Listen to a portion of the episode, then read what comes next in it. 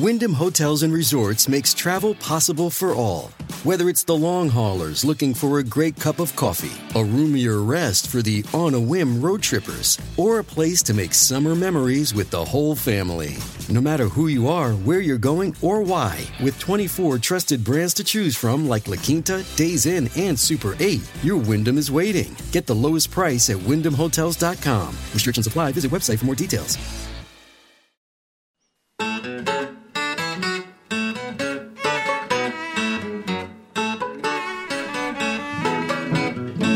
You are listening to Pretty Much Pop, a culture podcast. This is our very first attempt at this, focusing on the questions of what pop culture is in the internet age and whether distinguishing pop culture from high culture makes any sense.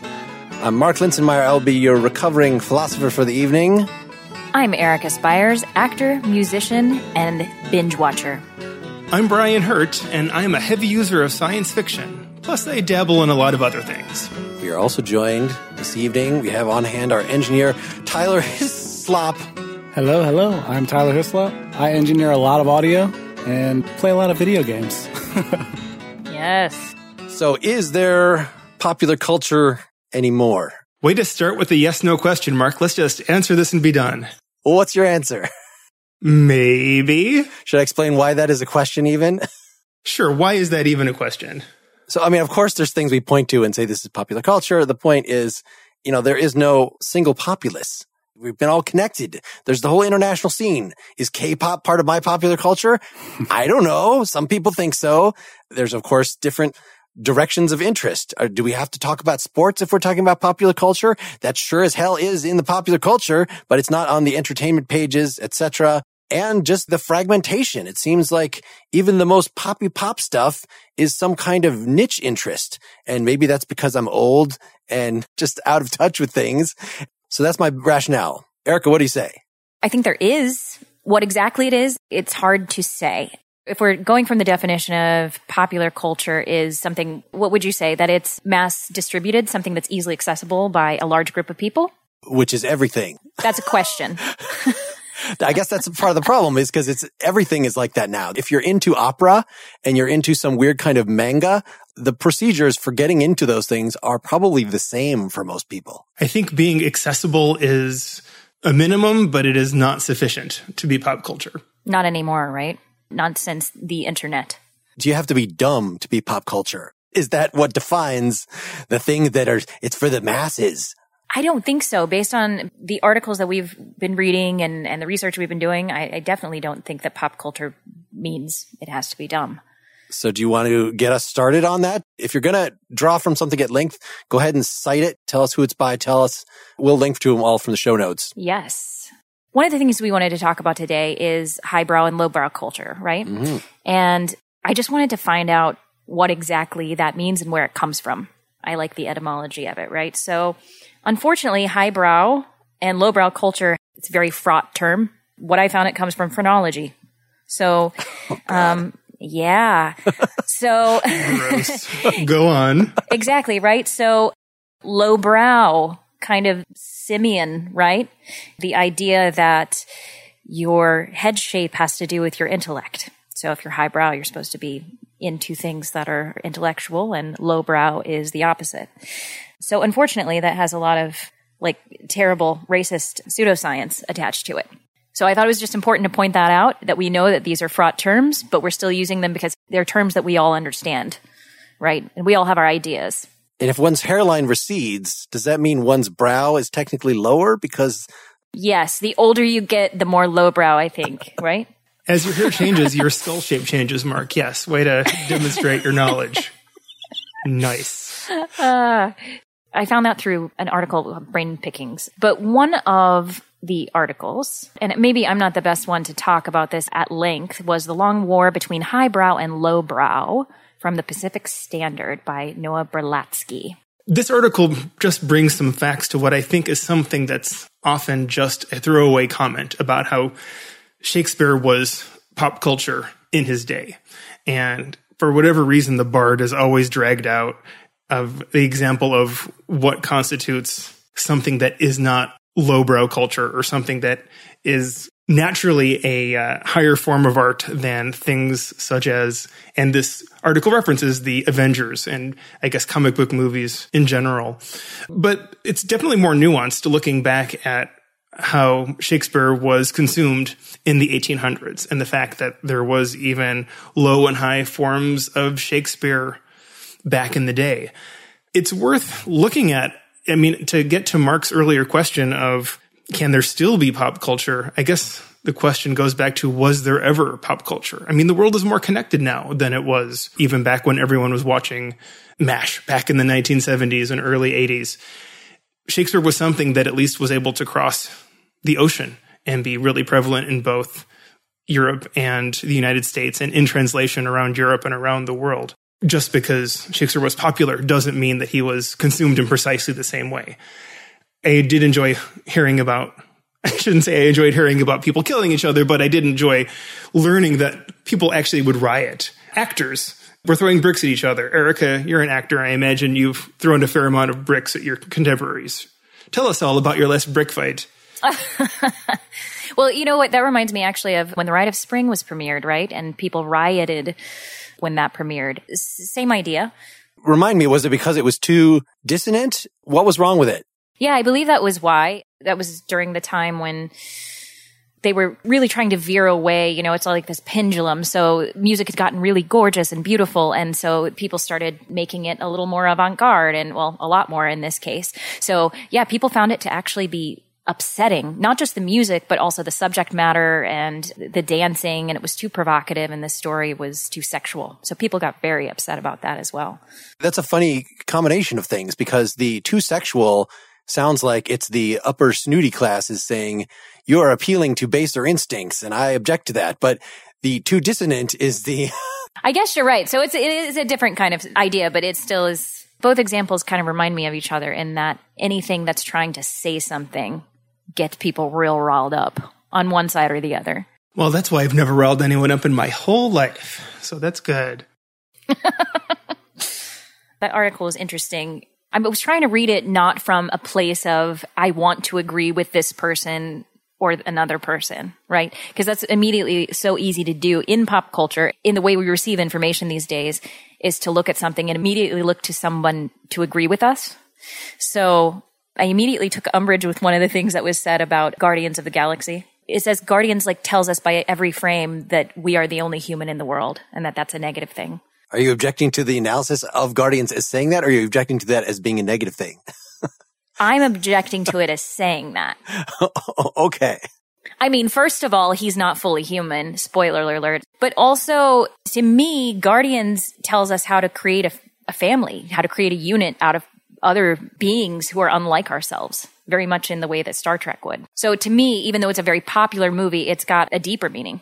So it seems like it's a similar thing to the Shakespeare in that if you can present the same piece of literature as in Shakespeare, the throwing bricks was about different theater troupes that were presenting it, sort of emphasizing different points.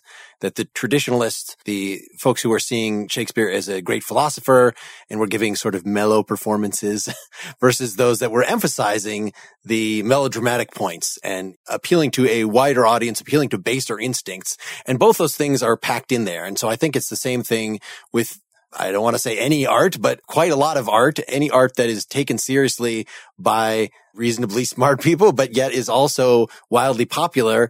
There has to be things that appeal on both levels. Is that the solution? Is that why high and low art are not so distinguishable or history has taken us now so that there's a need because even if you make people cheer, even if you, by appealing to the lowest common denominator, you have to deal in this universe with an infinity of online critics. that will then take you down. So it almost becomes necessary to market something to a mass audience, I would say. Not any mass audience, but a really mass audience to have it be smart enough, you know, to satisfy the critics enough so it will not get uniformly trashed and thus lower your Rotten Tomatoes rating and lower overall sales. I think that's in large part true, but there are still some counterexamples that come to mind where I think there really are no defenders that are still wildly popular. Is it too early to start picking on things? And I really, really don't like to pick on something I haven't read. But just from having sampled a little bit of Fifty Shades of Grey, which I understood to be fan fiction, is that was written to be for the Twilight saga, someone who was writing in that universe. And it's generally regarded kind of as softcore pornography or just comfort reading for sexually frustrated women to kind of pigeonhole it is what it's said to be. But it's been made into movies and it is really popular. I have not been able to bring myself to consume it, so I'm not really in a position to say for sure whether it does have an angle where someone could look at it and maybe there is some feminist subtext where someone could defend it and say, no, it really has either social value or artistic value. And if that's not the right example, I'm sure there's got to be something out there. But generally, Mark, I think you're probably right that most things that are wildly popular, there is some subset of the audience who thinks that there is a deeper or more artistic level to it that they could wax and length about it and just go to Reddit and you'll find them. Truth. Yeah. There's a place for everybody on Reddit. I was almost thinking of calling this podcast not the target audience because though I'm hoping that's not going to sum up most of the topics that we would talk about, I tend to feel like anything that there's a significant contingent of people that are excited about, there's something redeeming about it. It would probably enrich my life if I were to discover what that is. And I'm also very loath to, like you were saying, Brian, like even if you embrace some things that are low culture, you know, that I might embrace comic book movies or fantasy or sci-fi, this so-called genre fiction, there are always going to be other things. Like for me, it's reality TV or, you know, specific kinds of reality TV, the real housewives, which of course I've never watched an episode of. it's more just like the very idea of it or the five seconds I've seen here or there, or it's similar to other things that I have witnessed. It makes me want to say, Oh, that is really mindless. That is really has nothing to defend it. But I'm so sensitive that like, no, I'm not the target audience. There's probably something going on here.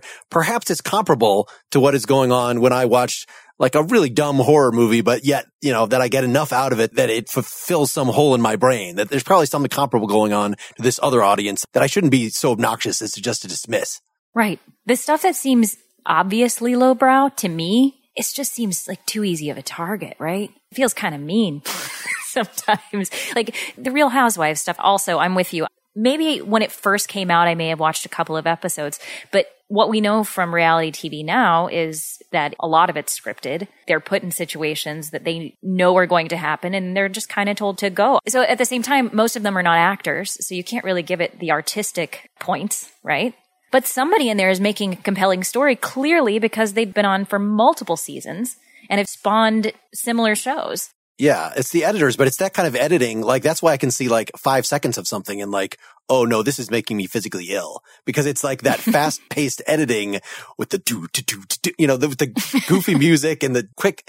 I don't know. Is this pleasing someone? Cause it is not calibrated to my sensibilities.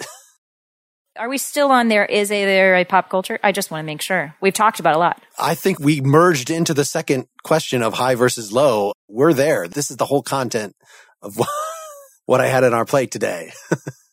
or if there is pop culture, how do you define it? If we go with the premise that it exists, otherwise, yeah, great podcast. Good idea, Mark. so let's go with the idea that there is and throw out a definition that works for you. All right. Oxford English Dictionary. Here we go. Culture based on the tastes of ordinary people rather than an educated elite. Well, then what is educated elite? Who knows how many degrees you have to have to be considered that? And does any degree from this side of the pound count for the Oxford English Dictionary? Quite possibly not. Tell me what do you think the connection between this education versus not education and just being juvenile versus being adult? Oh man. Certainly a lot of juvenile material you would say is not suitable for kids, but it might be the kind of thing that, you know, 13 year old boys, our movies were aimed at at least when I was growing up, were aimed at 13 year old boys. All those crappy 80s sex comedies and oh, horror oh, yeah. movies that Brian and I would rent when we were 13. those were not aimed at adults. Is it being juvenile or is that equating adult uneducated people with juveniles? It's appealing to the juvenile nature that we all have. We're adults, but the same, same things don't appeal to us all the time, right? And sometimes we maybe are in the mood for something that has high artistic value that isn't that enjoyable. And other times we just want to kick back and enjoy something. And the more juvenile, the better. And maybe it's based on mood or based on other things. So this actually reminds me of this is a new article that just came out May 25th. Pop culture's progress toward tragedy by Titus Teixeira, Teixeira about the juvenile aspect and if that's a positive or negative thing and about growing up and what that teaches us. What can pop culture teach us or can it teach us about growing up and getting rid of a fantasy and learning something that helps us go through life? In this particular article, it's talking about a Shakespearean expert named Paul Cantor, and he compares classics to contemporary entertainment. He believes that Americans should admire tragic heroes and talks about a lot of the tragic stories that we have on television now Game of Thrones, all the zombie movies that have been coming out for years, Breaking Bad. He's telling us that pop culture is dealing with these very serious issues that are real world and the loss of the American dream. And maybe it's teaching us how to handle that. He says, we may act like beasts to rise above our stations. And we're seeing value in these tragic heroes. That certainly could be one of the aspects of adult specific literature that kids are never going to be satisfied with the hero not winning. you just can't have that. Or at least that was my experience. The first time I read, I don't remember what the story was, but the first time I ran into something like that, it's just like, no, that's wrong. That doesn't work. I used to think that too, but I have a 10 year old nephew who is really upset about uh, he gets really upset in some of the superhero movies because he finds the villains to be much more compelling than the good guys. And he's like, yeah, I kind of wish, like, he goes, why do the bad guys always have to lose? That makes me really upset like I understand their plight and I'm like, wow, he's way beyond where I was when I was 10 years old. Villains are awesome. The American Film Institute, among their many hundred lists, I believe it was the hundred best villains and heroes. I think it was 50 of each.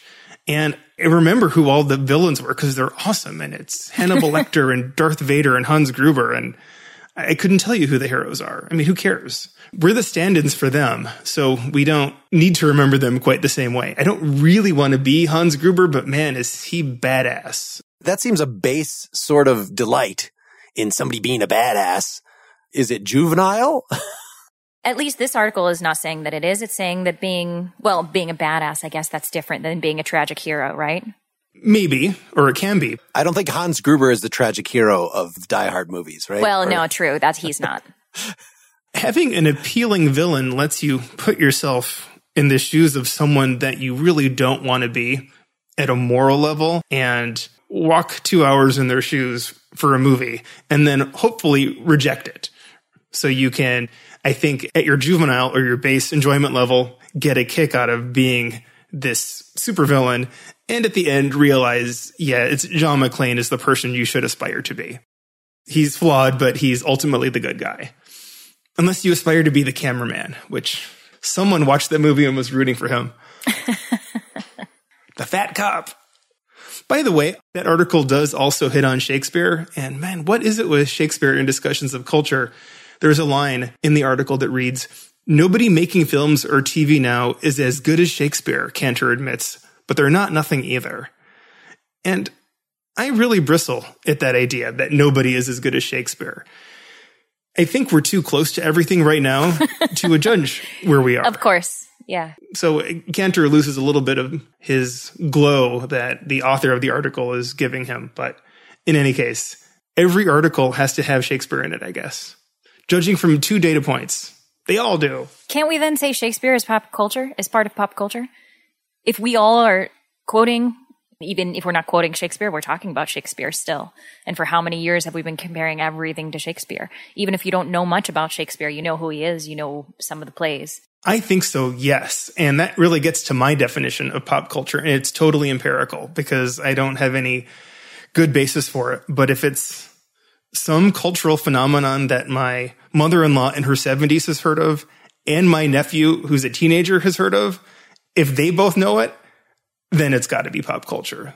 And actually, there are some things that probably are pop culture that they haven't both heard of as well. But if they both have, yeah, I think my mother in law in her 70s has heard of Fortnite. So that that's not most video games, but that's one, right? It's on the evening Right, news and right. she watches the evening news. So there you go. I um, like that definition. I've watched my nephew play it and he asked if I wanted to and I was sure I didn't. So I guess I'm closer to her than him on that one. It'll be interesting to see if Fortnite is canonized then.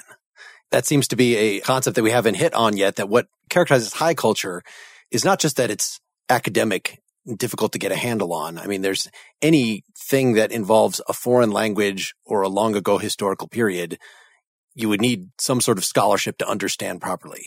It's not clear to me that that automatically makes it higher culture, right? It could in fact be lower culture just in another culture. and so it takes education to get a handle on it because it's not your culture. You need some entry point. So just introduce a couple hundred years and you've got that. What makes people focus on Shakespeare or folks like this is that they are so lionized, that they are so canonized, that there's something that has stood the test of time. Just because it stands the test of time, then it's high culture. So we don't know what's high culture at the time. In other words, Fortnite could be something that will be lauded forevermore as something to aspire to. How about Black Ops, that Call of Duty? That's what my husband is playing as we are recording this. Tyler, weigh in here. What, what? Whether or not something maintains popularity through longevity, you have to be in the future to determine that. But certainly the local, the proximal impact of something like a Fortnite or a Game of Thrones or something like that, that drives culture. So the entirety of, of the cultural milieu shifts as a result. Is it game changing? Is it industry changing? I think that has a lot to do with it as well. If it's going to inspire content creators to ride on the coattails of successful artistic endeavors, that in and of itself extends the potential toward longevity. Whether it needs to be hyper popular as far as quantity, I think that's the question. There are undoubtedly gems of artistic value that no one's ever seen or heard of. Maybe they will become viral at some point and the internet gives that a possibility. Now, Fortnite, that is a time and place kind of phenomenon. The internet and all of the technologies that have arisen made that possible. So art and culture and entertainment is driven by access. And it just so happens that Fortnite found itself in the right place at the right time. I don't know whether or not that will stand the test of time, but certainly it very well could. And I, I think it brings to the fore another distinction between art and entertainment. If something is very entertaining and as a result lasts 100,000 years, and we can determine that it might not be artistic in the same way as a Picasso painting, the distinction becomes rather blurry at that point. Tyler, that makes me think, actually was thinking of this the other day. I had a weird weekend. So Friday night, I went to an avant-garde lab of an opera, a new opera. Saturday night, I saw Glenn Hansard. And today I went to Trivia Cup finals. I'm exhausted because I feel like I kind of in my head ran the gamut of things and it made me wonder like I enjoyed sitting through that opera. It was very different. I loved the puppetry it used. The story was interesting but also odd and you know it just made you get out of the type of storytelling that we normally get. And I do like that. But then I thought to myself, sometimes I'll sit through an opera and I'll be like, oh, I shouldn't be bored. I'm really embarrassed that I'm bored. Maybe I'm not smart enough to get this. But then I thought, do we think sometimes something's highbrow? Is it highbrow or is it just maybe boring? What's the difference? A smart person could extract deeper meaning out of anything. Whether it's BS or not, that's a question. The responsibility is on the creator to create avenues for that deeper meaning to be extracted. I think a lot of it has to do with how much preparatory work or education or information you need in advance in order to appreciate something. I remember going to the Art Institute of Chicago in high school and Mark and I were in some Spanish classes together. And I would like go to see like one painting after the next and it meant nothing, these Dutch masters, whatever. And then I'd come across something we had studied in Spanish class at length. And all of a sudden I'd get really interested in it because we had learned about this technique and Velasquez was doing this and chiaroscuro, whatever. And so it went from, I was actually kind of thrilled to see something up close that I had studied in books and in class because I was, I had been prepared for it. Were those operas in a language you know? Were you just hearing people singing words that you can appreciate or maybe you were reading it on the on the back but it, you weren't getting the same impact or maybe it was a bad performance of a good opera that's also possible my brother is an opera singer we talk about this kind of stuff a lot. He'll straight out tell me if like ah, this was, you know, this was directed poorly or this is a great opera or this person wasn't quite on tonight. And I just think it's interesting because kind of like Tyler was saying, it kind of depends who's beholding it and what they're getting from it. I also play the fiddle. I was at this thing called the Fiddler's Green years ago and I play the violin as well. But those are the same instrument. What? Hey, wait they a second. are the same instrument. People ask me that all the time. There were all these tents and people playing, like, you know, different bands were playing. Sometimes it was just a jam session. And I remember somebody asking, what's the difference between fiddle music and violin music? And somebody who was presenting that afternoon said, Oh, you know, violins, all that slow music. And I was like, nah, what's, no, it's not. also to what you were saying, Brian, what we consider to be boring or slow, it can be about the performance or just about how we understand that subject. So much is about calibrating your expectations, calibrating your habits of experiencing whatever the work is. I was talking about this with somebody about the Beatles today, that it seemed like the Beatles, oh, you know, they've been canonized. They've been around long enough. they've been raised to the heights of artistic, but they're yet they're so accessible. And maybe some of that is because we got to go on the journey with them, that it's, she loves you. Yeah, yeah, yeah is the most accessible. But once you kind of get a hold of that, then you can go as these men grew older and slightly more mature and more personal and you can get into their psychedelic stuff even if you don't take the mushrooms along with them. And so you can attain these where you get close I don't know if anybody really follows them into Revolution Number Nine, but you can get close to, to the Yoko Ono area of avant-garde art. And so it's a great invitation in. I know there's going to be a time, and maybe it's already the time for really young people where sensibilities are not going to be attuned to what made that immediately accessible. We're just used to music. Maybe the young people now that it's, it has to be much harder edged. It has to have a hip hop beat. It has to have something that to then appreciate the Beatles, you got to just mellow out. You got to do something to adjust. And I sort of see something comparable to like, why was opera so gripping to even presumably uneducated audiences back then is because, well, that's what the convention was. That's what they were used to. And we've now been besieged by three minute pop songs and just short attention span everything. So that would take quite a few intervening steps to really like become a good opera listener. Absolutely. So how do you make a highbrow meme? That's what I want to know. Mark, I gotta add to the Beatles part a little bit. Are we allowed to spoil a movie that hasn't come out yet? Is that is that possible? I'm doing it. I hope you should. Wait, are you talking about the new one where he's like nobody has heard the Beatles? Right. The movie I'm talking about is called Yesterday, and it's directed by Danny Boyle, who is a oh, quite yeah. accomplished director. And the whole premise of this movie is there's this global blackout, and the struggling songwriter hits his head, and he wakes up in the morning, and he knows all the Beatles songs, but the world doesn't, and the Beatles have never existed. I mean, this is in the two minute trailer, so sorry, everybody, but here we go. He rises to fame, and people are just wowed that every song that comes off his lips is just one gem after another. Two things really defy logic for me. One of them is it's still set in our world otherwise. And I don't know that our music is what it is without the Beatles having been there in the first place. But more to your point, Mark, I'm not sure people would be wowed by these Beatles songs if they just came out today, where we are musically. I, I think when I hear a stirring performance of Hey Jude, I mean, a lot of that goes back to what I know from growing up with music. And I don't have the same musical background. I'm guessing when it comes to music, I uh, have the least to go on among the four of us on this discussion. I, I don't know that much about you, Eric, but I know Mark and Tyler are both more educated and experienced with music than I am. Erica is way more experienced, educated and experienced probably than I am. So me, from what I know, right regarding music, it depends. No, it just you know I think it depends on the type of music. You do a music podcast. I, I don't keep up with new stuff nearly as well as you I were should. in classical music school, right? That I did do. Yes. Okay, there you go. I do have a degree. so there you go. You are closer to the uh, the canon, which is by definition better and richer, and you know more than from having listened to a bunch of indie artists and then analyzed them. That is the prejudice I was just expressing in lauding you based on very little information. We think we just established that I'm actually most qualified to judge pop culture, being the least informed when it comes to these things. We're going to find that anybody most outside of their area. That's what I'm banking on on this podcast. What are you talking about?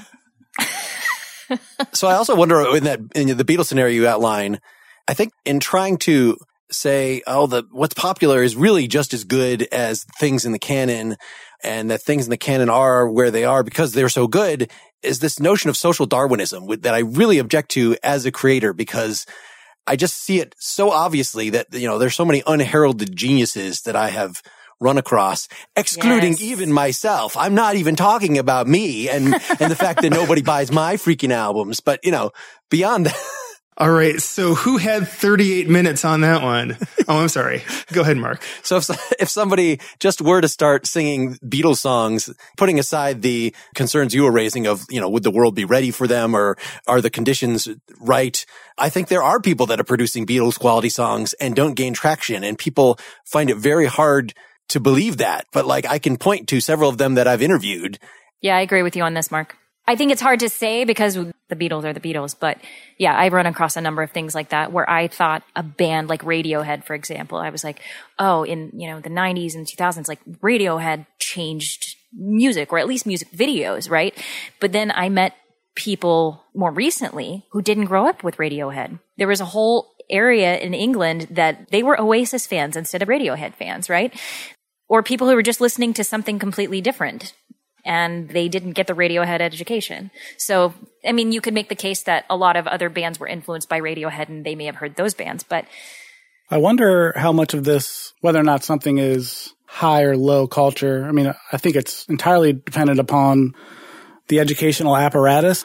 If academia touts whatever is canonical, that's going to reach a certain subset of individuals and maybe therefore stand the test of time. But also people are educated by just the sheer nature of a cultural movement and the internet makes that information readily accessible. Also, I guess we have for so many years what has been considered highbrow has been white European, right?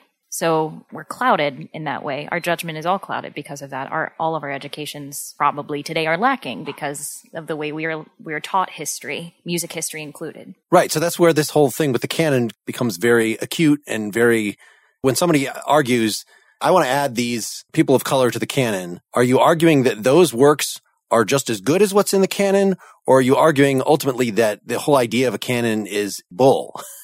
like it seems like you'd want to take the second step. What you just said, Erica, makes me think that like, no, we're on a corrupt foundation. Or if it's not bull, it's at least incidental or accidental. It could have been any other equally good set of things that formed our canon, but these were the ones that happened to have traction based on cultural reasons and social forces. If there's one example of a piece of art being left off the supposed canon, just one, I think that might render the canon inconsequential. If the cultural milieu misses one work of genius that's out there.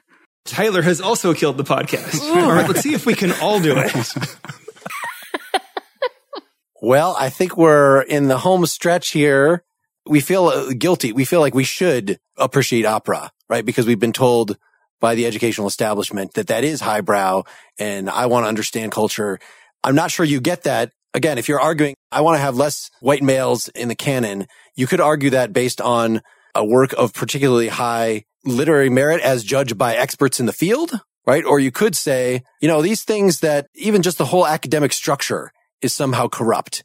It's a matter of fitting the interests of minorities you know, making them play Uncle Tom, making them play by the master's rules. And that's what gets the art critics to say, this is great, that Ralph Ellison's Invisible Man is great because it already fulfills these standards that were set up with regard to these other works. And actually what we should be looking at is the work of these rappers who, you know, they don't even write. They don't play by the rules or something, you know, that they just completely trying to get rid of the standards themselves.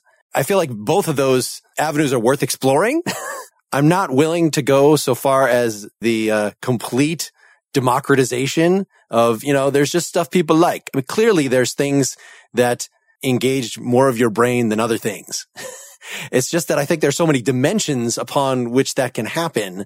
So many different things that can stand in the way of you appreciating something, right? As in the case of this is drinking music, but it's drinking music for 17th century Russia. So only a scholar is going to be able to understand this music that is appealing to gut level sensibilities. And so I think just once you have that idea that the way in which the brain is engaged is so multifaceted. You know, it's nice that people have, have suggestions that are the canon. It's nice that we can kind of use these as a starting point. It's nice that we don't yet have a complete breakdown of common points of recognition that at least everybody's heard of Shakespeare as something to build off of. I, I don't know. Do, is there a value to having those common points of reference or it seems like radical democratization should really just be calling for an entire breakdown in culture writ large, that there are only niches, there are only individual things that you're into and that other people are into. And maybe you could get into those other things, uh, you know, talk to the fans of that and you can learn more about that and get in their world. But it's really, you know, just like the point of view of any individual is not intrinsically better than the point of view of any other individual because we are all human beings with approximately in the grand scheme of things, the same mental capacities. Uh, if, you know, if you follow that strictly democratic logic straight through, then we certainly don't have high culture, low culture. I'm not even sure we have the distinction between art and the rest of activity. I'm not sure. nice. Maybe we're too close to it right now too. Maybe that's part of it, right? Is where pop culture is something. When did we start using the term?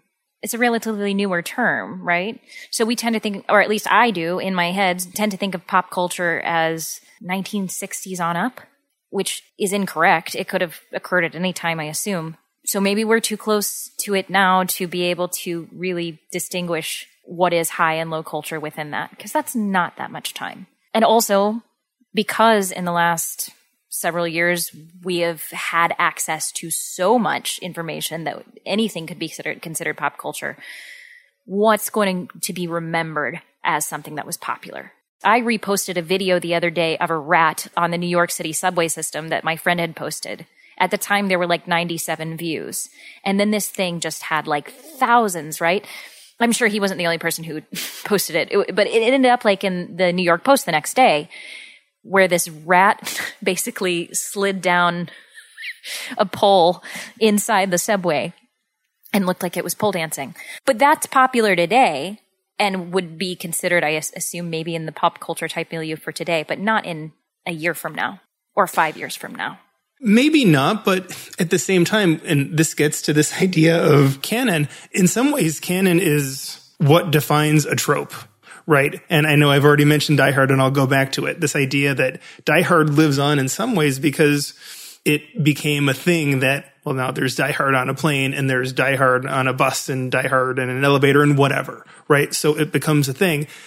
Bubble Boy is still talked about and not in the specific of whoever that little boy was who was in a bubble, and I don't know if it was a hoax or not, but this idea that you're, you're going to try to bubble boy something, right? To do something kind of outrageous and possibly really dangerous in order to get a lot of views. So maybe not this particular rat, but you never quite know what's going to have that long term traction. I'm not sure right. if I just made a case for Bubble Boy to be highbrow. Yeah, I'm going with it. I'm totally planting my flag in that. Well, and also you can post something that gets 100 trillion views, but then becomes a flash in the pan and disappears in a year. Uh, the, the amount of views might yield you ad revenue and you might get a few more people paying attention to you for a short period of time. But unless you can sustain that level of wit and continue to extend that across the social sphere, it's not clear that that would stand the test of time. And, and furthermore, at some point, what becomes popular will shift relative to the people that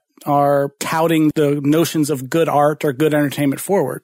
I mean, I was being facetious earlier. I think the canon has a very important place in a academic setting and also, yes, what kind of created the foundations for certain uh, techniques and the way that we deliver art and things of that nature. And at the same time, total democratization does dissolve boundaries. That's just the nature of what it does. So we may be too close to it at this point, and the internet is just now really kicking into high gear what everyone has access to. Well, I know at least once a year I have to watch that old silent movie of the train that's coming right out of the screen at me. Yeah, that was a big thing at the time. I think in the long run, this distinction between high and low may not be one that has a lot of legs. It could be wrong. I think the distinction between what's pop and what isn't, or maybe what's pop and what should be or could be, seems a little bit more interesting to me. I know I already came up with the definition of pop, but it, uh, in a more realistic, right? In my mind, it's, you know, what's everyone consuming? everyone being a real mushy word to look at there, but, and I'm not sure there is any one thing that everyone is watching anymore. Is anyone else on this discussion of watching Black Mirror? The very first episode, right, called National Anthem. The whole idea is that as a something of a performance art project, someone through coercion gets the prime minister of England to fuck a pig on live TV. And like the national anthem gets everyone to stand, this piece of culture is the only thing that will get everybody in England and probably everybody in the world to all watch the same thing at the same time. I'm not sure what else there is in our world that makes us all watch. I mean, not to go from the sublime to the truly horrible, but I, th- I feel like 9-11 was the last time we were all watching the same thing at the same time. And, uh, our discussions can always go towards what are things that more of us either should be watching or could be watching or what are we missing out on by not broadening our horizons a little bit or giving something a shot or going more than three episodes in on Netflix to really get hooked on something if it's that kind of thing or listening to an album more than one time to find out if you really like it. That is the downside of universal access is that having the patience to grasp something and figure out the entry points seems to be an art that is, well, hopefully one that we can salvage by ourselves through this podcast. Oh, and to answer uh, Erica's question, so just looking at my, my quick Wikipedia skills, the popular culture, the term started being used in the early 19th century. So there's an address from in 1818 I see it is impossible to attain this end without founding the means of popular cultural instruction on a basis which cannot be got at otherwise than in a profound examination of man himself. Without such an investigation and such a basis, all is darkness. That is Johann Henrik. I don't care what that quote That means. some good work. Who was that fifth person who just joined us and said that? Right? He's brilliant. Get him back. Time traveler from the early 18th century. Do you want the voices to come out? Is that what you're saying? Yes. We have completed our first episode. I want the puppets to come out. there is a popular culture, right? We can say there's a popular culture, but high and lowbrow, definitely up for debate. The first stage in our plan is complete. Farewell, everyone. Thank you. Good night. Good night. Bye. Good night. The train, the train is coming out of the screen. We're a high rolling cult, ours ready to bolt, and we're alienating today. All the folks that are kin and the new ones come in are as strange, yes, as strange as they say. After all the and tedious work, let's sit on our couches and play Captain Kirk, exploring terrain that we should recognize. But everything's twisted, grayed out, magnified.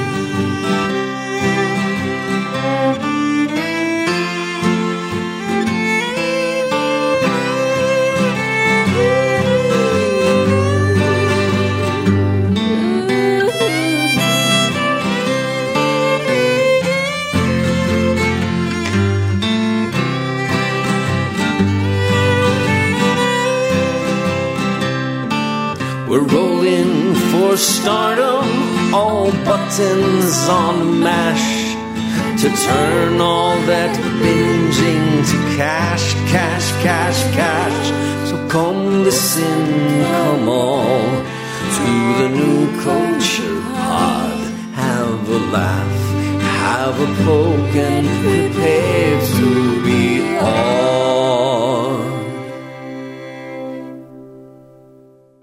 Get more Pretty Much Pop at prettymuchpop.com. Get bonus content for every episode, and you get to hear the episodes in advance of everyone else at patreon.com slash prettymuchpop. Pretty Much Pop is part of the Partially Examined Life podcast network. Please visit partiallyexaminedlife.com. And it's also presented by openculture.com. Waiting on a tax return? Hopefully, it ends up in your hands. Fraudulent tax returns due to identity theft increased by 30% in 2023. If you're in a bind this tax season, LifeLock can help. Our US-based restoration specialists are experts dedicated to helping solve your identity theft issues.